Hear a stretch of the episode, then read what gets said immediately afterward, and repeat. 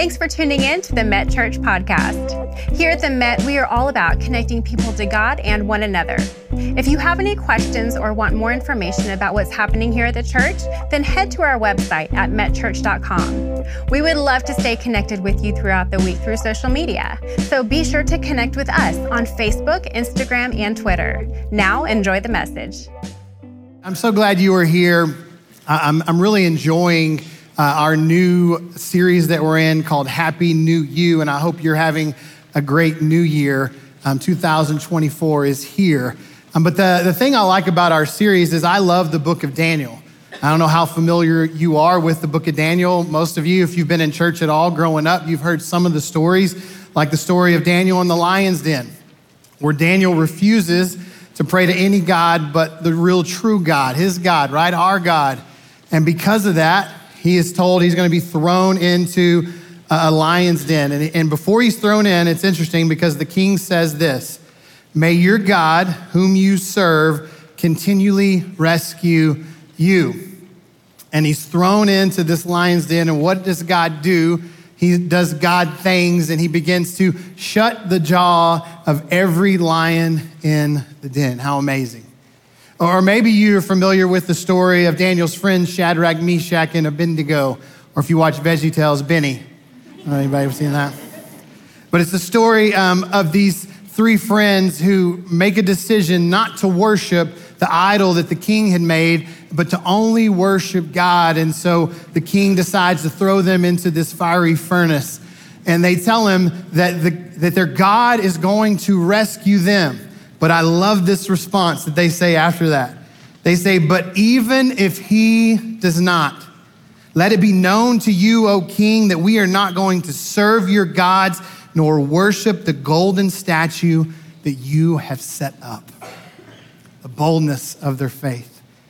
Uh, how many of you have heard um, the writing is on the wall? You've heard that phrase before, meaning that the situation has pretty much already been decided, it's not going to be good for that person. Well, this actually comes from the book of Daniel in chapter 5, where the king is throwing this party, and out of nowhere in the air, literal fingers just appear and they begin to write this message on this wall. Now, to be all transparent with you, there was a little bit of drinking going on at this party, okay? But even bigger than that, God had a message, and who was the only one who could interpret this message? Daniel. Daniel, who worked for the king, had to get in front of the king and tell him this. I'm just going to give you a couple things he had to say, eh, eh, which, man, this is the boldness of Daniel. He said, God, this is to the king, God has numbered the days of your reign and brought it to an end. And then he said this You have been weighed on the scales and found wanting. Now, it being that it's a new year, um, a lot of us, um, maybe for the first time in a long time, we are actually starting to stand on a literal scale. Um, and we're realizing that we're not found wanting or lacking, but if anything, we're found fattening. because it's a new year, you, you want to look and you want to start evaluating things in your life so you can begin to make changes so that your life can be better, right? And so this morning, we're going to take a look um, at some of the things that Daniel did that I, that I find so respectable. Um, I look at his physical health, which he had that, right? Like it talks about in the book of Daniel, he had a very strict diet. He refused to drink the king's wine. But even bigger than that, his physical health was his spiritual health that I look at and I long for. And so this morning, we're going to look at some of the things that he did that allowed him to have the walk with God that he had. As a young man, he's taken captive. He is kidnapped. He is captured from his land and taken to Babylon under a new reign, a new kingdom, and he was there. But not only, probably about the age of 10 to 15 years old is what we think, but he grew up in a new land under a new king and worked his way up to become, he became one of the highest ranks under this king, who was not his king. Not only was it one king, but if you've been coming, you heard Pastor Bill tell us it was four different kings that he had the same high position where he oversaw most of the workers in the kingdom. Think about that for just a second. Uh, I put this into today's terms. So we have presidents, right? So every president has a chief of staff. How impossible and unlikely is it that four different presidents would have the same chief of staff in a row? It's impossible, right? No president is going to do that. So think about that in reference to what Daniel got to do for four different kings, four different kingdoms who believed in all kinds of different things, had different ways of doing things, but yet they all respected Daniel so much that they kept them in this high position to oversee most of the things in the kingdom. I love that he wasn't a missionary like Paul. I love that he wasn't a, preacher like Ezra, but this was someone who was taken captive to a foreign land and he was a government worker. God will use anybody if they are willing. So I was curious what was it about Daniel that he was allowed and that he could even be able to work under four different ungodly kings? That he would be so respected and honored that they would keep him at that position. And also, how could someone like Daniel be so godly? How did he get so good at being so godly? Malcolm Gladwell has a book. It's called The Outliers The Story of Success. And he studied extremely successful people, and he came up with this that it takes about 10,000 hours of practice to achieve mastery in a field. And he had seen some research in the early 90s um, by some psychologists in Berlin who studied the top violinists in the world. And by the age of 20, elite violin players had averaged over 10,000 hours of practice, while less able performers had only 4,000 hours of practice because they were slackers. and then he goes on in his book to tell the story of this band that played in Hamburg, Germany. So much, night after night. Altogether, they performed over 270 nights in a little over in a year and a half. And here's the crazy thing when they played in, in Germany, um, they were said every night they would play over eight hours a night. That's a lot of playing. And by the time they had their first success um, in the US, which was very small, they had performed um, live an estimated over 1,200 times, which is more than most bands play in a lifetime. So if you do the math, you can see that this band had already logged over 10,000 hours before coming to America. And when they came to America, very little success. Most of us probably have never even heard of this band, and the band is called the Beatles. They had played so much um, a week that, you know, they would say to play um, eight days a week.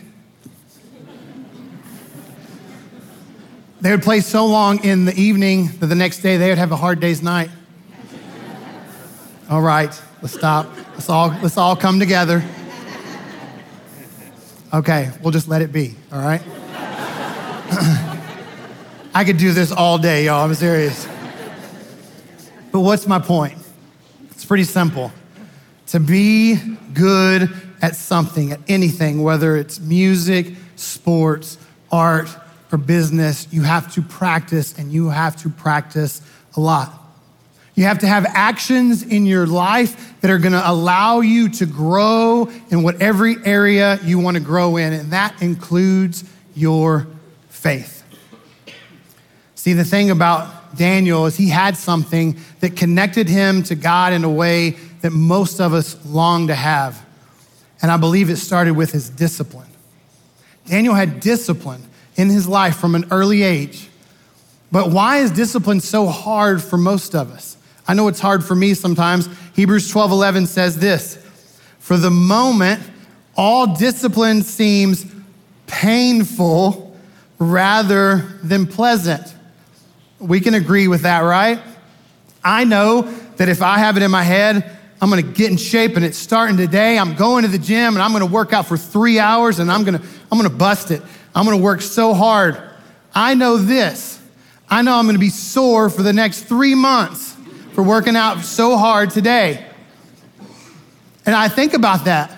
I think about the pain and, and you know, and then what's gonna happen? I'm gonna wake up tomorrow, I'm gonna look in the mirror, and I'm gonna look the same I did today, which is not very encouraging to myself.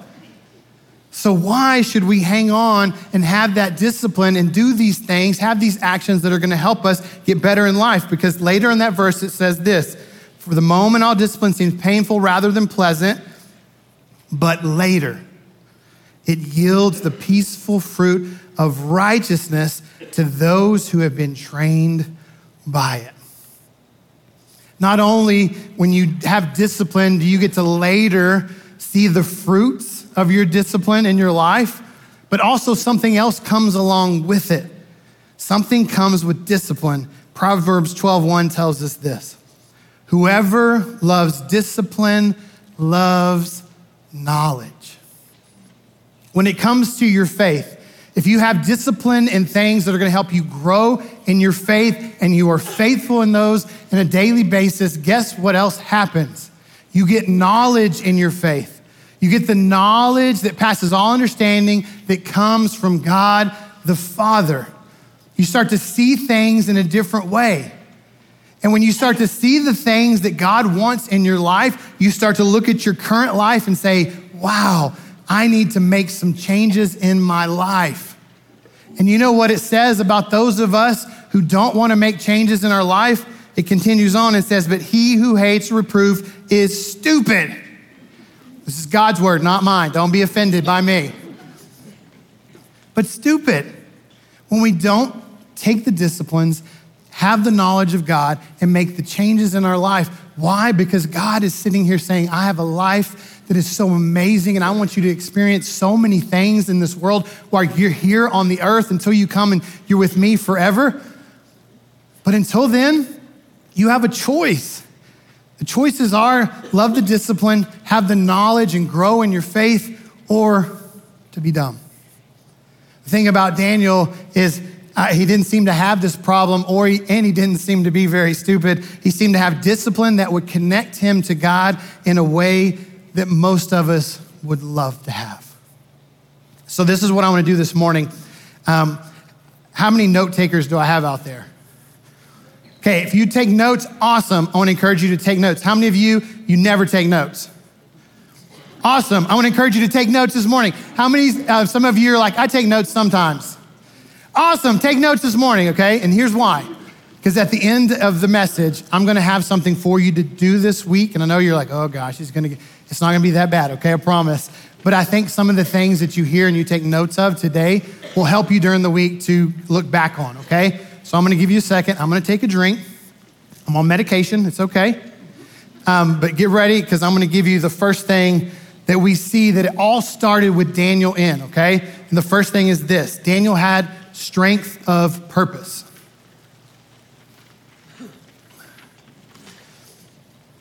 Daniel had strength of purpose. We see this in Daniel 1 8. It says, But Daniel purposed in his heart that he would not defile himself. Some translations say he made up his mind. Some say he determined. Some say he resolved. The thing about Daniel is from a young age, he made up his mind that long before he got in a situation, he was going to know how God wanted him to handle that situation. I mean, he was taken from, he was taken into Babylon, think about 10, 15 years old, and he had moral convictions and he had biblical standards and he made a commitment that he was going to follow God in those ways and he was not going to waver no matter what. But he also knew that he had a part to play. He couldn't just sit there and wait for God to do all these things in his life. There was actions on his part. But I want you to hear this this morning, please. When I talk about actions, I want you to know when it comes to your salvation, it is nothing that you can do. Salvation is a gift from God, and it's by grace that He gave it. It's not the works of us that can earn it, but everything that Jesus did when God sent Him to die on the cross for our sins, that's the work that was done. And now it's here for you and me to accept or not to accept, to believe or not to believe, but there's nothing we can do to earn it. It's not about works. Salvation is not about works, but when you have salvation, guess what? It's time to work. It's time to start doing things for God. Why? Because the process, the sanctification process that allows us to become more and more like Jesus happens once you accept and believe in Christ. Okay? You with me on that? Just want to be clear about that. Okay, awesome. There is a part on your end once you have salvation. We see it in Psalm 37 5. We see it in Proverbs 16 3. It says this commit, commit your way to the Lord, trust in him, and he will act. Proverbs 16 3. Commit your work to the Lord, and your plans will be established.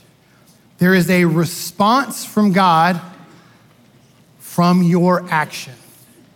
Meaning, God moves when you move in your faith. Let me read those verses again and, and, let you see this. Your action, commit your way to the Lord, trust in Him. God's response, and He will act. Your action, commit your work to the Lord, God's response, and your plans will be established. James 4 8 a verse that my family and I just um, decided we wanted to memorize together, all together, because it was a part of our devotional in this 21 day of prayer that you probably got. Um, but it's this James 4 8, your action, draw near to God, God's response, and God will draw near to you.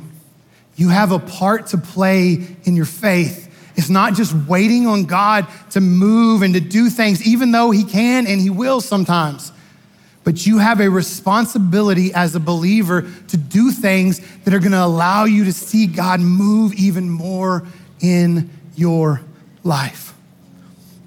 God is ready to move in your life this morning.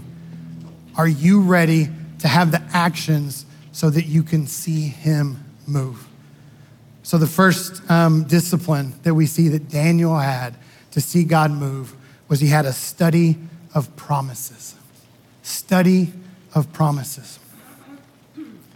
Daniel chapter 9, 2 through 3, it says, In the first year of his reign, I, Daniel, understood by the books the number of years specified by the word of the Lord through Jeremiah the prophet, that he would accomplish 70 years in the desolations of Jerusalem.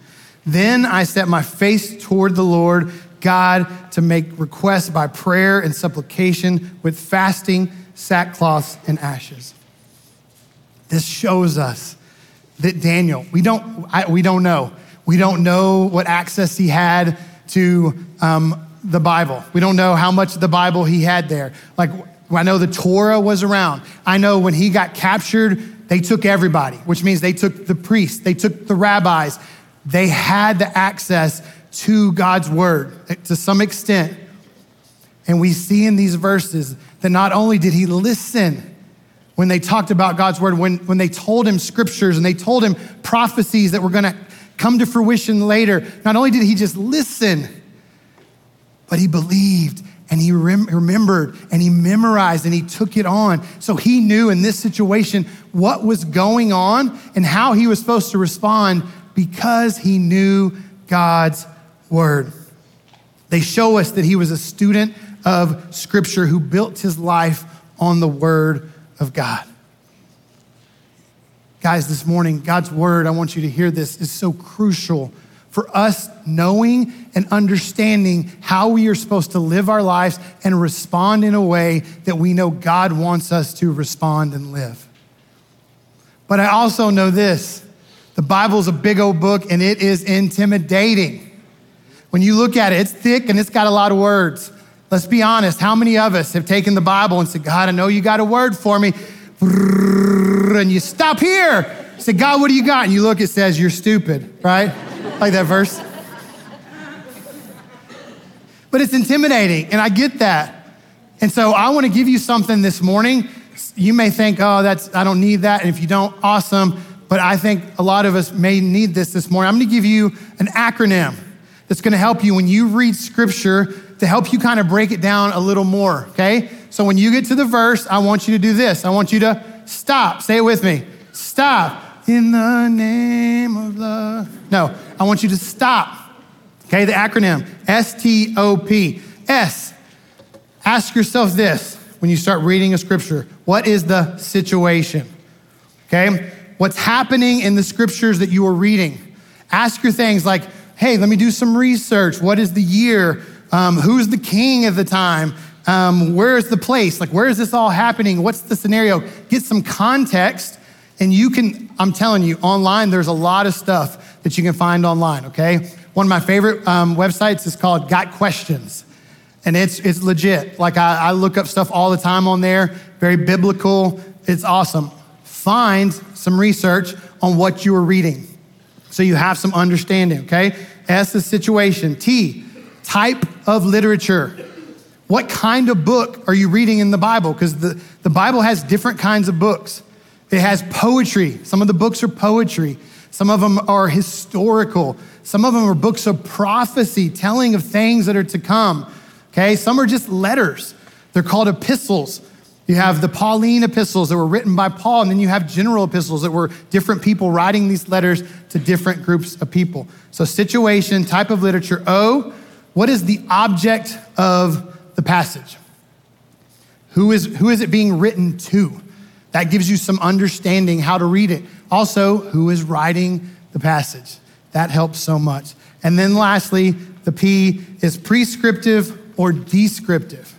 You need to ask yourself is this prescriptive, meaning, is this telling, some, telling us something as believers that this is how we have to do it? We, these are things God says, do this as a, as a follower of Christ. Or um, is it uh, descriptive, meaning it's describing or telling a story or something like that? Not necessarily saying these are things that we have to do as Christians, right? I'm telling you, this is important because if these get confused, it could get ugly. Let me show you an example um, David and Goliath. Well, David was there, Goliath was out on the battlefield. He started blaspheming God. What did David do? Took a rock, hit him in the temple, killed him, and then took his head off okay? Descriptive. This is not prescriptive, meaning every time you hear somebody take the Lord's name in vain, you hit them with a rock and take their head off, okay? There's a difference. Understanding what it is, whether it's prescriptive or descriptive, helps you a lot, okay? Not only did Daniel study God's word, but he memorized it. He memorized God's word. And when you memorize God's word, it helps you keep it at the front of your, of your mind, but also at the front of your heart. Joshua 1 8 says this Do not let this book of law depart from your mouth.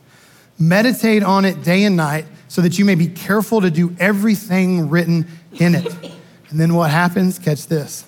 Then you will be prosperous and successful. Talking about David and Goliath. What's interesting is when David showed up, he was just there to deliver bread to his brothers who were in the battle. And he was sitting there and, and he heard Goliath talk about his God. And even though he was small, he was ready to step up. And when he was ready to step up and step out there, um, he didn't have to go looking around for rocks. He wasn't like, oh, where's, where's the equipment that I need to take on this battle? Why? Because he had the rocks in his shepherd's bag that he had collected along the way. The same is true for scripture for us. Get, in, get into God's word. Begin to understand and not only just read it, but memorize God's word because when you do, what you're doing is you're taking that verse and you're putting it in your shepherd's bag.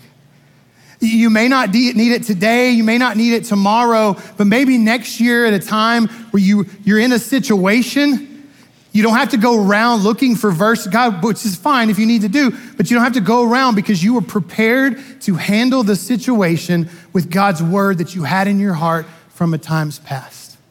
Keep God's scripture on your heart, on your mind, memorize it, keep it in your shepherd's bag, and wait to that time when you can pull it out and use it for whatever situation you're going through. He had a study of promises, and he also had a system of prayer. system of prayer. Daniel 6, verse 10 says, Now when Daniel learned that the decree had been published, this is the decree about him praying to the gods that the king wants him to pray to, and not he can't pray to God anymore. He has to switch over. This is what he did when he heard the response. He went home to his upstairs room where the windows opened towards Jerusalem. Three times a day, he got down on his knees and prayed, giving thanks to God just as he had done before. See, Daniel had a discipline not only of reading God's word, he had a discipline of prayer. Our prayers are not just words that float up into the sky and disappear. Our prayers are an opportunity for you and I to have spiritual communion with God of the universe. You have access to the creator and the most powerful God ever, the King of Kings, the Lord of Lords.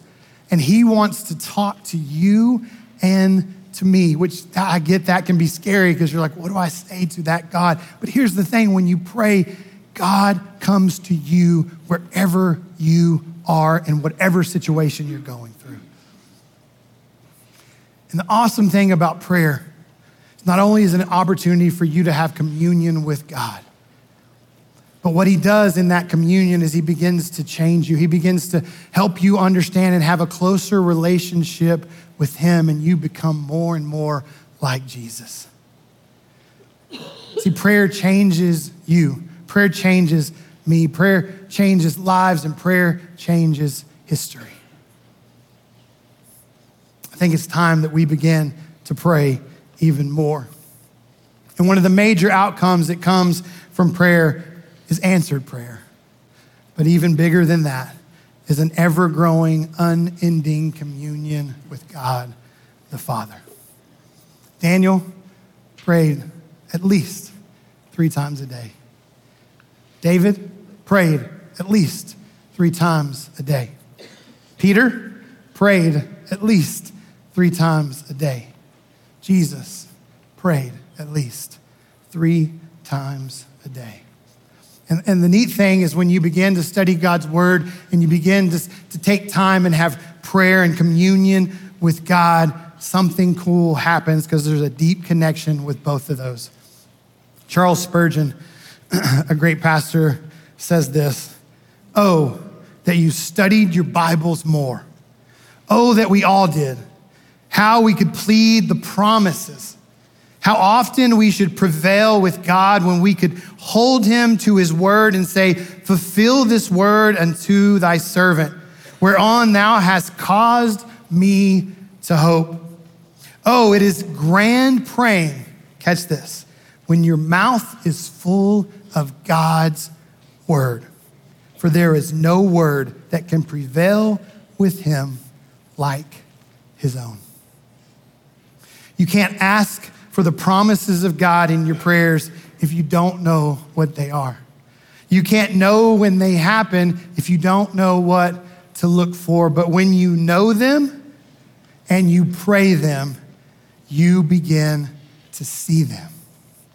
See, Daniel experienced God's promises through his commitment of knowing God's word and his prayer life, which led to what I believe to be his mindset for life. And we see it in Daniel chapter 4, verse 26. He is interpreting a dream to the king, and this is what he says The command to leave the stump of the tree with its roots means that your kingdom will be restored to you when you acknowledge this that heaven rules. Did you catch the mindset of Daniel? Heaven rules. No matter who he served on an earthly throne, no matter what persecution came his way, no matter what fiery furnace or den of lions was said was going to happen to kill him if he didn't obey what the kings of the day said, he knew this. Didn't matter because heaven rules. This morning, I want to encourage you and I want to ask you to do something with me, okay? Don't be scared. okay? I want to ask you to do this with me this morning. I want you to stand on the scale. It's not one that's going to say my weight out loud. I already tested, okay? and I looked at it this morning and I'm like, it's because I have my shoes on, you know. I think this morning we need to stand on the scale and see where we're wanting and lacking when it comes to our faith.